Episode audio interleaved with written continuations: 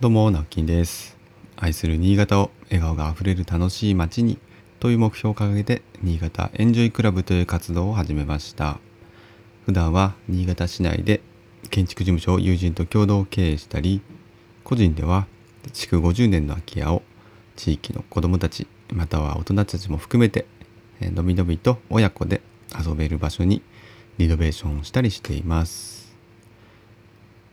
今日は告知が一つあります。いよいよ迫ってまいりました。18日日曜日、寺尾の空き家で子ども縁日を開催します。こちらは、子どもたちが、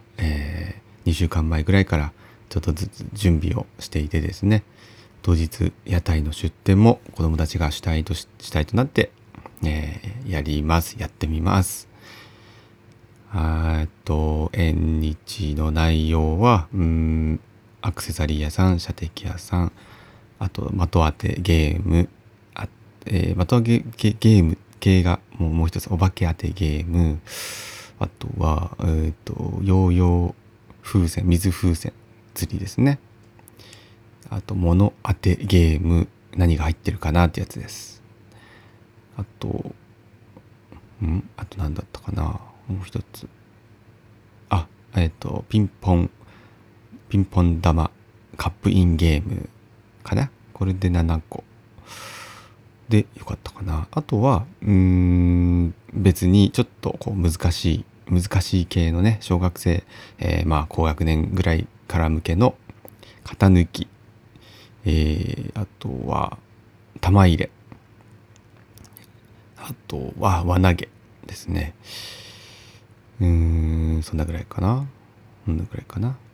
はい。ということで、全部で 10個ですね。準備して、お待ちしております。すべて、一応10円から50円の中で、値決めをしていただいているので、10円玉を皆さんいっぱい持たせて、お子様と遊びに来てください。で、景品がもらえたりするゲームもたくさんありますので、いっぱいですね、遊んでいっぱい景品もらって楽しんでもらえたらなと思います。時間は午後の1時から4時まで3時間とさせていただいてます。何せ子どもたちが主体となってやりますので、なんて言うんでしょう、大人たちがね屋台を開くのとはちょっと違って、訳が違って、ちょっとこううまくねお店の運営ができなかったりとかすることもあると思うんですけども、その辺はですね、今回チャレンジングな縁日ということで温かい目で見守っていただけたら嬉しいです。そんなところかな。それとあと、当日多分めちゃくちゃ暑くなりますので、濡れてもいいような格好をしてきていただきたいなというのと、あと浴衣とかね、ジンベエとか着ていただけるとまたお祭り気分が味わえるのかなとも思いますし、水鉄砲で一応遊べるようにちょっと場所を用意しようかなと思うので、水鉄砲をぜひお家から持ってきてもらって遊んでもらえたらなと思います。そんなところですかね。それともう一つ、告知とかお知らせというか、ちょっと今考えていることがありまして、寺尾の空き家で今月の26日ぐらいからですね、うちの子どもたち子ども園通ってるんですけど、子ども園が夏休みに入ってしまいますので、なかなかあれですよね、日々こう子どもたちどこに遊びに行こうかとか、どうやって過ごそうかっていうことを毎年ね妻も悩んでいたんですけども、今年は寺尾の空き家をなるべく平日も開けるようにして、参加料というか施設利用料として、一応1家族500円とかかなと思ってるんですけど、1日というか、10時から3時、子ども園に行ってるような時間帯をその寺尾の空き家で過ごしてもらえるようにしたいなと思っています。で、暑くなってきたのでエアコンをつけたりだとか準備が必要なんですが、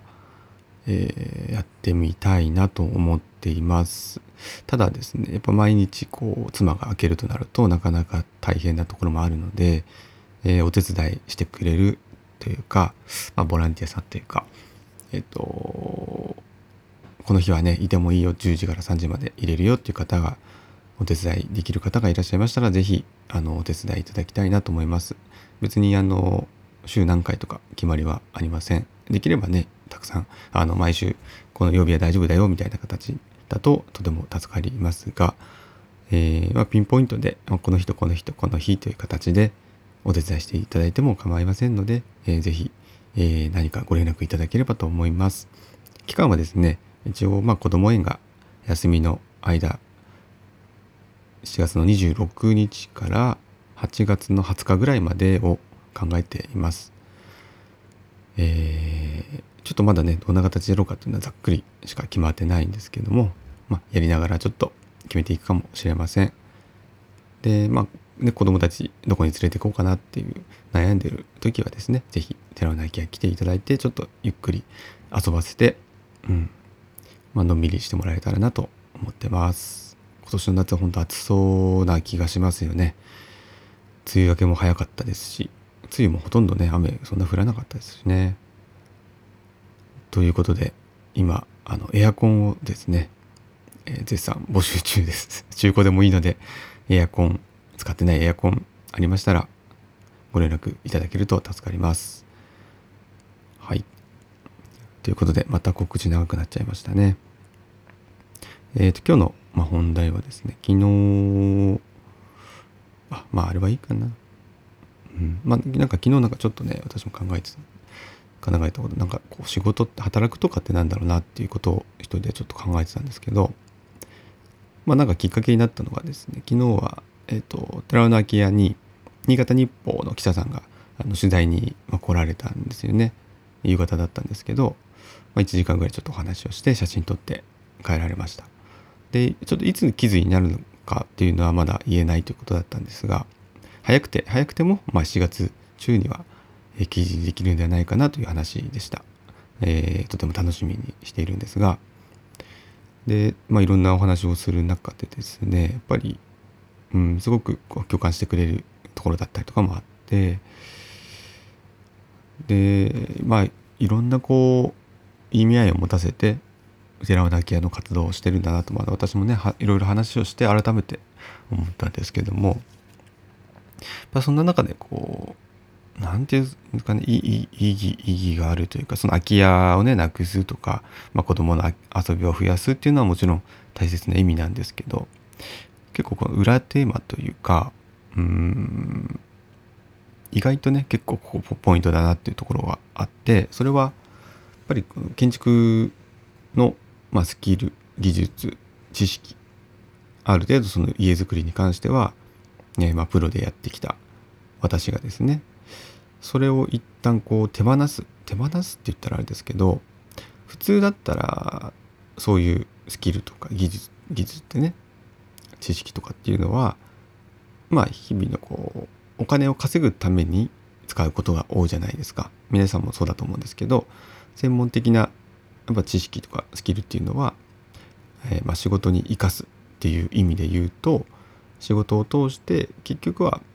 会社から対価をいただくとかで、会社じゃなくて個人でやってる方は個人的に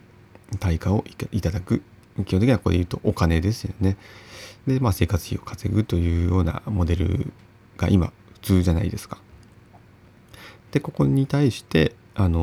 私はもうこの寺尾の空き家に関してはもう無償でオープンにしていると。はい、そういう建築系のスキルを生かしてはいるんですけれども、その生かし方がちょっと普通とは違うよというところなんですよね。通常その対価を誰かからもらうものを、自分が自らやってるわけなので、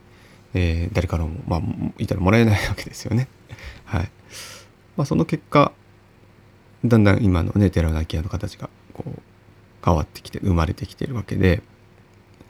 地域に開くというか、町に開くというか、自分の技術を仕事を開く、なんて言ったらいいのかな、これちょっとよくわからないんですけど、そんなことをやってみてるわけですよね。あんまりこういうことってしないのかな、皆さん。そう、私もそんなしたことあるわけじゃないんですけど、すごくこう役に立つような気がするんですよね。特に建築系って、空き家に対してだったりとか建物の知識があるっていうのはそれだけでもやっぱり一般の方よりもすごくアドバンテージがあるわけですよね。見たら分かるとか直し方が分かるとか作り方が構造が分かるとか、そういうところっていうのはやっぱりプロだからこそ分かるところがあると。ただそれをこう対価を得るためじゃなくて地域に開く、町に開く、コミュニティに開くということをやることで、どんなことが起こるんだろうなっていう、実験の一つでもあるんですけども、それは結構意識しているというか、かえって意識しないようにしているというか、なんて言ったらいいですかね。だからお金全然今儲かってないんですけどね。でもそれによってこう喜ぶ人がいるとか、子どもたちがすごく喜ぶとかっていうのはやりがいを感じますし、今後どういうふうに推移していくかは分からないんですけれども、同じようにね、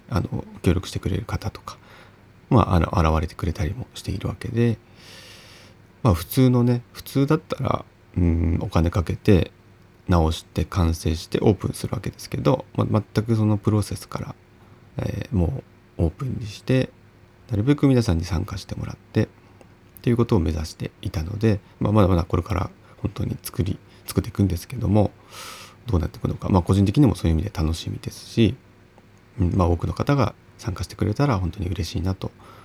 思っています。はい、ちょっと取り留めのない話でしたけど、そんなお話でした。はい、ということで、今日は暑くなりそうです。熱中症に注意して楽しく笑顔で過ごしましょう。それではまた、バイバイ。